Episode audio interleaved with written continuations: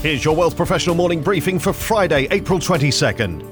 Cyber attack, climate change, and digital innovation are among the seven most pressing risks highlighted by OSFI. In its annual Risks Outlook published this week, the regulator aims to alert federally regulated financial institutions and private pension plans of the potential threats and how it's working to mitigate them. Top of the list is a significant cyber attack, with these attacks becoming more sophisticated and severe. OSFI says it's paramount that financial institutions have robust defences.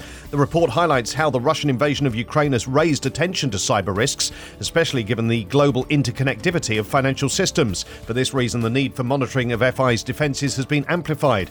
The second highest risk is a downturn in the Canadian housing market, with low interest rates having boosted FI's exposure to real estate secured lending, while borrowers have often paid elevated prices for homes, leaving them increasingly leveraged. Depending on the viewpoint, digital innovation is both an opportunity and a risk. For FIs, this innovation includes adoption of technologies such as cloud based solutions and AI and machine learning, but it also means potential risks to their business models, especially amid open banking. Additionally, OSFI is considering the risks of cryptocurrencies and will publish an advisory later this year on FI's capital and liquidity requirements in relation to their exposure to crypto assets. The risks from climate change, both physical, such as climate change related weather events, and transitional, from the shift to a low carbon economy, OSFI warns that these risks may drive more traditional risks, such as credit, market, insurance, operational, and legal risks, which could impact individual FIs and potentially the Canadian financial system. The other risks in the report are third party relationships, commercial real estate downturn, and corporate debt funding. Rising rates, stubborn inflation, the invasion of Ukraine, and changing monetary policies has seen overall performance of global hedge funds decline in the first quarter of 2022.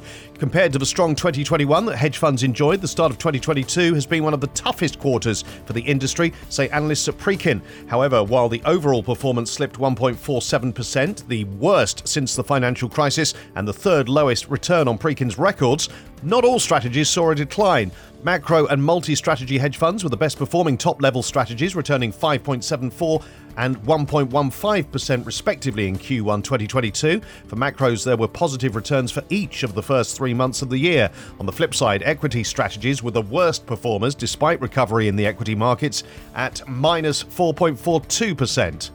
Yesterday, we reported that markets are preparing for a potential second jumbo rate hike from the BOC, but it seems 50 basis points could turn into 75. Governor Tiff Macklem said Thursday that he wouldn't rule anything out and that policymakers are prepared to be as forceful as needed. Meanwhile, increased speculation that the Fed could accelerate its rate hikes have intensified the bond rout. The pandemic cost Canadians about $4.1 billion in missed earnings and productivity while they awaited medical procedures in 2021. That's another expense for the books, according to the Fraser Institute.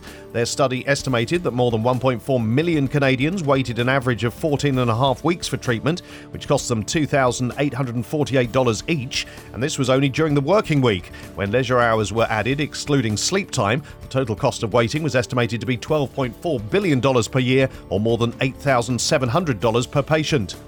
These stories in full at wealthprofessional.ca and in our newsletters, plus what the rush into sustainability means for wealth firms. Advisors must look for women clients who need your support, says a TD executive. And what type of retiree could your millennial client become? For Wealth Professional Canada, I'm Steve Randall.